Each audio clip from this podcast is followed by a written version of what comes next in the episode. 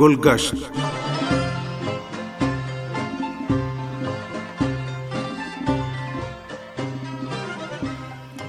سامعین، پروگرام گلگشت کے ساتھ حاضر خدمت ہے گلشن نقوی اور مریم زہرا کا سلام قبول کیجیے۔ امید ہے ہمارا آج کا پروگرام بھی آپ کو پسند آئے گا۔ پروگرام کے آخر تک ہمارے ساتھ رہیے گا۔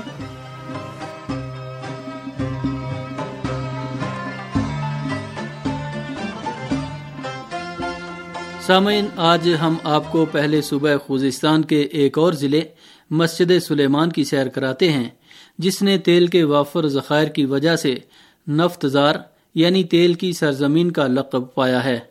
اور پروگرام کے دوسرے حصے میں ہم آپ کو ضلع اندی مشق کے جنوب میں واقع کرخا کے سیاحتی علاقے سے متعارف کرائیں گے۔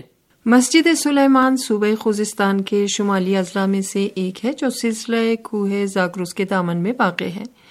صوبہ خوزستان کے بلند ترین پہاڑ اسی ضلع میں واقع ہیں جو ضلع کے شمالی اور شمال مشرقی علاقوں میں پھیلے ہوئے ہیں۔ مسجد سلیمان کی بلند ترین پہاڑی چوٹی تاراز ہے جو سطح سمندر سے تین ہزار تین سو میٹر اونچی ہے۔ مسجد سلیمان میں بہنے والا اہم دریا دریائے کارون ہے جو زاگروز پہاڑوں سے بہ نکلتا ہے۔ یہ دریا عباس پور اور مسجد سلیمان ڈیموں سے ہوتے ہوئے شہر کی ایک جانب سے گزرتا ہے۔ ضلع کے جنوب میں دریائے تمبی واقع ہے، جس کے کنارے پارک اور تفریح گاہیں بنی ہوئی ہیں، جو سیاحوں کی دلچسپی کے علاقے شمار ہوتی ہیں۔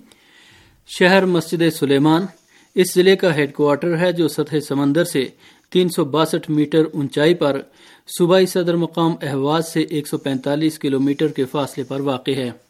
شہر مسجد سلیمان کی تعمیر کا آغاز انیس سو چھ عیسوی میں ہوا اس کی تعمیر کا نقطۂ آغاز وہ عمارت تھی جس کو تیل کی کمپنی کے منتظمین نے بنایا تھا۔ انہوں نے یہاں تیل کا پہلا کنواں کھودتے ہوئے تیل کے میدان میں اپنی سرگرمیاں شروع کی تھیں، جس کو کنواں نمبر ایک کہتے ہیں۔ اس علاقے میں تیل کی دریافت اور تیل نکالنے کے لیے کی جانے والی کھدائیوں کے بعد رفتہ رفتہ یہاں ایک شہر آباد ہوا۔ مسجد سلیمان کی اہمیت تیل کے کنو کے علاوہ اس کے تیل صاف کرنے کے کارخانے اور بندرگاہ امام خمینی کے کیمیکل کمپلیکس کی گیس کی ضروریات پوری کرنے کی وجہ سے بڑھ گئی ہے۔ اعداد و شمار کے مطابق یہاں تیل دریافت ہونے کے بعد آج تک تیل اور گیس کے تین سو سولہ کنویں کھودے گئے ہیں۔ بعض ماہرین کا خیال ہے کہ مسجد سلیمان ایران کا پہلا جدید صنعتی شہر ہے۔ اس کا منہ بولتا ثبوت، مشرق وسطی میں تیل کے پہلے کنویں کی کھدائی، مشرق وسطی کی پہلی آئل ریفائنری، گندھک کے پہلے کارخانے اور ملک کے پہلے بجلی گھر وغیرہ کا قیام ہے۔ آج بھی مسجد سلیمان ایران کے اہم صنعتی علاقوں میں شمار ہوتا ہے، چنانچہ یہاں بڑے بڑے کارخانے اور صنعتی یونٹس پائے جاتے ہیں۔ ان میں یہ صنعتی مراکز قابل ذکر ہیں۔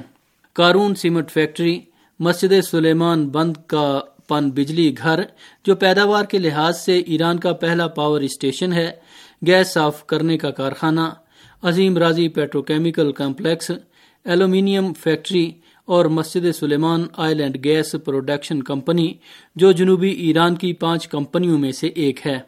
اس کے علاوہ مسجد سلیمان میں ایک بڑا صنعتی علاقہ قائم کیا گیا ہے، جس میں فلور ملز، سوسیج اور ماکرونی وغیرہ جیسی غذائی اشیاء بنانے کے کارخانے، پلاسٹک کا کارخانہ، بوریاں اور تھیلے بنانے کا کارخانہ وغیرہ قائم ہیں۔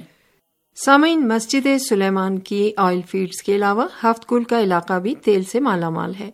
جو تیل کے ذخائر کے لحاظ سے جنوبی ایران کا دوسرا بڑا علاقہ شمار ہوتا ہے۔ یہ علاقہ شہر مسجد سلیمان سے اسی کلومیٹر کے فاصلے پر جنوب میں واقع ہے۔ یہاں پہلی بار انیس سو ستائیس عیسوی میں تیل دریافت ہوا تھا۔ ہفت گل میں تیل کے ذخائر کی بہتات کا اندازہ اس بات سے لگایا جا سکتا ہے کہ اس کے چپے چپے میں تیل کی پائپ لائنیں بچھی نظر آتی ہیں۔ نفت سفید خوزستان کی ایک اور آئل فیلڈ کا نام ہے جو مسجد سلیمان سے بہتر کلومیٹر کے فاصلے پر جنوب میں واقع ہے۔ نفت سفید کی وجہ تسمیہ یہاں کا ایک چشمہ ہے، جس سے بغیر رنگ کا صاف تیل بہ نکلتا ہے۔ اس علاقے کے کنووں سے تیل کے علاوہ قدرتی گیس بھی نکلتی ہے، جس کا معیار مسجد سلیمان کی گیس سے زیادہ بہتر ہے اور اس سے زیادہ استعمال میں لایا جاتا ہے۔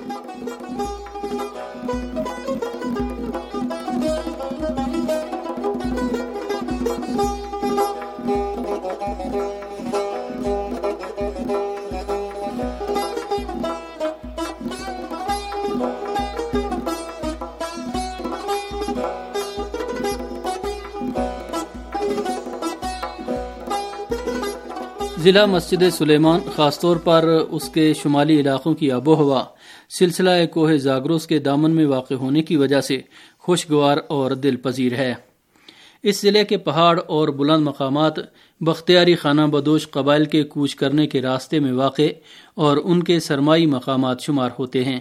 اسی وجہ سے یہاں ان کے کوچ اور نقل مکانی کے دلچسپ مناظر کا مشاہدہ کیا جا سکتا ہے۔ مسجد سلیمان میں مختلف تاریخی مقامات اور آثار پائے جاتے ہیں۔ ان میں مزارات، قلعے اور پرانے ٹیلے قابل ذکر ہیں۔ یہاں ہم اختصار کے ساتھ ان میں سے بعض کا تذکرہ کرتے ہیں۔ ضلع مسجد سلیمان کے اہم ترین تاریخی آثار میں ایک عبادت گاہ شامل ہے، جس کو سر مسجد کہتے ہیں، جو شہر کے شمال مشرق میں واقع ہے۔ اس آتش قدے میں پرانے زمانوں میں ہمیشہ آگ سلگتی رہتی تھی۔ اس کی خدمت ساتویں صدی قبل مسیح سے منسوب کی جاتی ہے۔ یہاں ایک قدیمی محل کے کھنڈرات بھی ہیں، جس میں پتھر کی تراشی ہوئی سلیں، ٹوٹے ہوئے گول شکل کے ستونوں کے نصف حصے، پتھر کی بنی ہوئی دیواریں اور طاق پائے جاتے ہیں۔ بردہ نشاندہ نامی قدیمی ٹیلا بھی خاص اہمیت کا حامل ہے، جس پر پتھر کے سیڑھی نما چبوترے کی شکل میں آثار پائے جاتے ہیں۔ یہ ٹیلا شہر مسجد سلیمان سے دس کلومیٹر کے فاصلے پر مسجد سلیمان ڈیم جانے والی سڑک پر واقع ہے۔ اس ٹیلے کا تعلق حقامنشی دور سے ہے اور یہاں سے قدیمی سکے اور مٹی کے برتن دریافت ہوئے ہیں۔ شہر مسجد سلیمان کے جنوب میں واقع قدیم ترین محلے میں کلگا زرین نامی تاریخی ٹیلا واقع ہے، جہاں سے بڑی تعداد میں مجسمے، پرانے مہرے اور کتبے اور دوسری اشیاء ملی ہیں۔ ان آثار قدیمہ کے علاوہ تیل کمپنی کے قیام کے ابتدائی دور کے بچے ہوئے آثار اور تنصیبات مسجد سلیمان کے قابل دید مقامات کی حیثیت رکھتی ہیں۔ ان میں قابل ذکر یہ تنصیبات اور آثار ہیں۔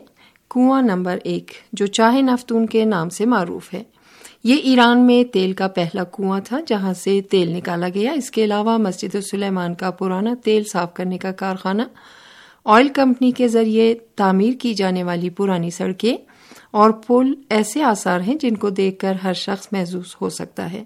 نیز یہ ایران میں تیل کی دریافت اور استعمال کی تاریخ کے مطالعے سے لگاؤ رکھنے والوں کے لیے گراں قدر معلومات فراہم کرنے کا باعث ہے۔ مسجد سلیمان میں دو عجائب گھر بھی واقع ہیں۔ ان میں سے ایک تیل میوزیم ہے جو ایران اور مشرق وسطی کے پہلے تیل صاف کرنے کے کارخانے میں بنا ہوا ہے۔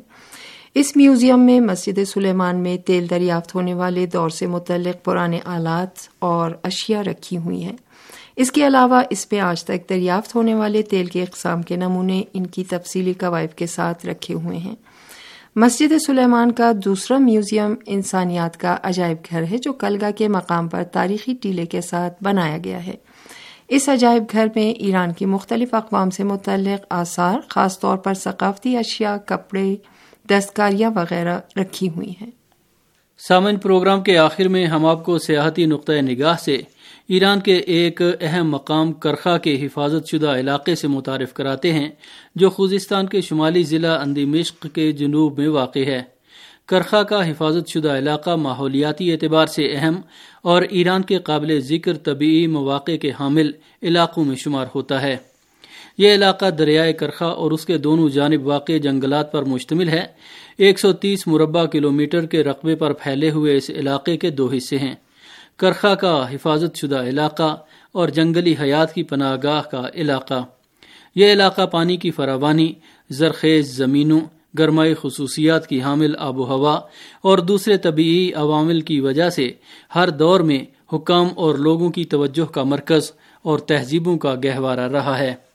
کرخا کے جنگلات گرم اور نیم گرم علاقے کی نباتیاتی خصوصیات رکھتے ہیں، جو اپنی خاص قدرتی ترکیب اور گھنا ہونے کی وجہ سے علاقے میں گراں قدر، حیثیت کے حامل ہیں۔